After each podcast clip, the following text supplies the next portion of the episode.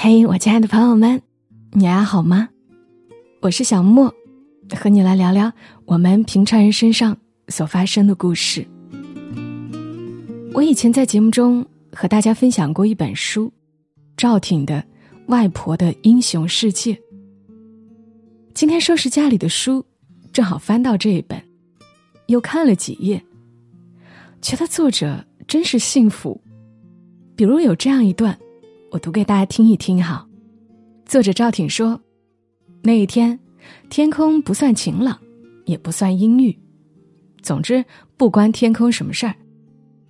我去外婆家看我外婆，我和外婆闲聊一会儿，她拿出一张纸头，上面密密麻麻写着诸如肩宽、屋宽，最重要是心宽之类的话语，一共20句。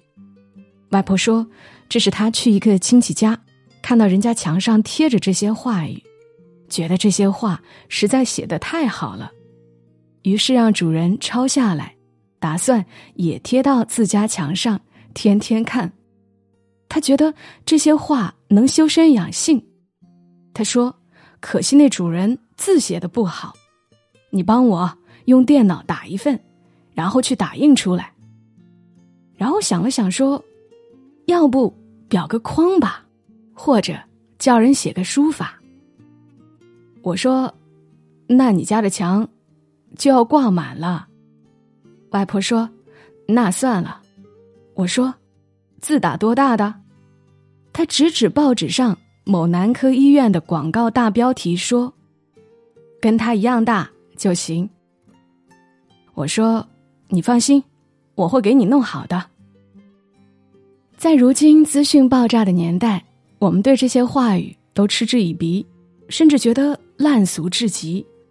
但是我外婆不用微博，不用微信，她没有经受网络的轰炸，她的神经没有被过多的哲理话语所麻木，所以她认真喜欢这样的每一句话。外婆说，你放心，我会给你钱的。然后伸出2根手指说，2000。我忙说，这个只需要5毛钱就行了。我外婆说，就2000，你给我点面子。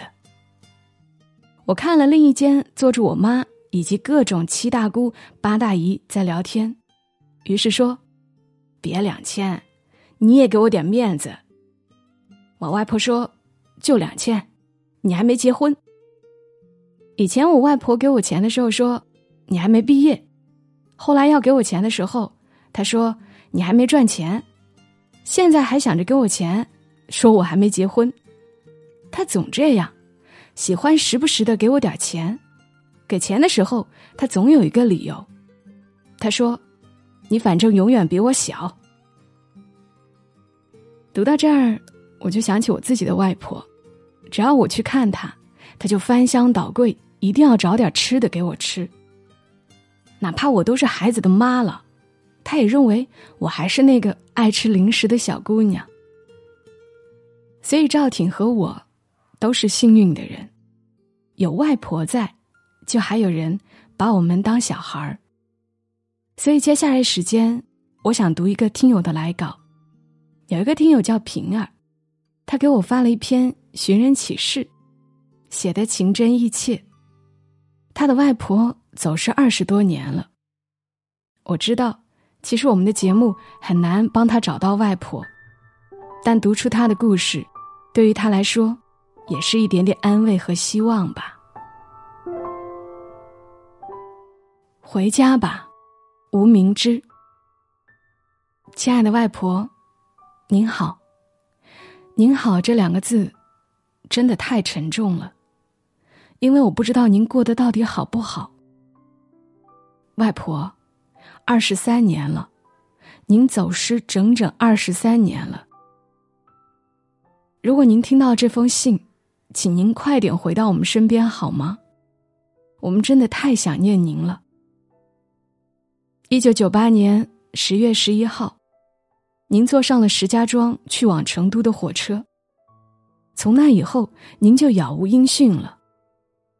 外婆，您是责备妈妈没有送您回到家，所以惩罚她吗？如果是的话，请您原谅他吧。当收到您没有到家的电报的时候，他整个人都慌了。他带上了全家所有的积蓄，独自一人踏上了寻找你的路途。我记不清他是多久之后回到家的，只记得妈妈的脸蜡黄，眼睛是肿的，不说话，不吃饭。接下来的日子每一天都笼罩着阴霾。妈妈的眼睛最终失明了。从此您成为了我们不敢轻易提起的人。外婆，妈妈很想您。小时候的我无法体会到妈妈失去您的痛苦，直到我自己成为母亲，直到我每次唱起那一首《世上只有妈妈好》，妈妈教我的女儿唱《世上只有妈妈好》的时候，唱着唱着，妈妈的声音颤抖了。我知道她又想您了，您成了她一辈子的心病。您还记得您在橘子树下的那张照片吗？您穿着深蓝色的衬衫，您的笑容那么灿烂，连额头上的皱纹都显得那么俏皮可爱。妈妈经常看这张照片，看着看着就笑了，看着看着又哭了。外婆，回来吧。外婆，自从您走丢之后，我每天放学都赶紧回到家中，看看妈妈还在不在。妈妈离家出走过3次，自杀过3次，她一次次地去鬼门关。我知道他愧疚，他不想要活了，他把自己的母亲弄丢了。我知道他实在是太想您了，太想找回您了。现在我也有孩子了，我终于体会到了每一位妈妈的不容易，更体会到了我妈妈心里的苦。外婆，快点回家吧。摇啊摇，摇啊摇，摇到外婆桥，外婆夸我好宝宝，一块馒头一块糕。每当唱起这首歌，眼泪不由自主地往下流。外婆，我也想您。我记得小时候，您给我买了好多零食，然后偷偷告诉我放零食的地方，只有我们2个人知道。您告诉我自己吃，不要给别人。这温暖的一幕总是萦绕在我的心头。外婆，求求您，给我个孝顺您的机会吧，快点回家吧。外婆，大姨家的哥哥有2个宝宝了，儿女双全。二姨家的孙女儿都上小学了，四姨也当上姥姥了，五姨退休了，每天帮我表妹带孩子。舅舅家的妹妹也顺利工作了，我当上了老师了，也有2个宝宝了。外婆，我有好多好多的好消息想要分享给您。没有您，我们的幸福快乐永远缺失了一角。快点回来吧，外婆。如果您还活着，请您赶紧回来吧。让我们弥补对您缺失的这23年。如果您不在了，请您在天之灵，让我们知道您的消息。回家吧，回到故乡，那里有山有水，还有外公。寒冷的地下，外公也想念您。外婆，快点回家吧。您的外孙女儿，平儿。2021年3月10号。平儿的外婆姓名叫吴明芝，身高1.48米，1938年7月21号出生。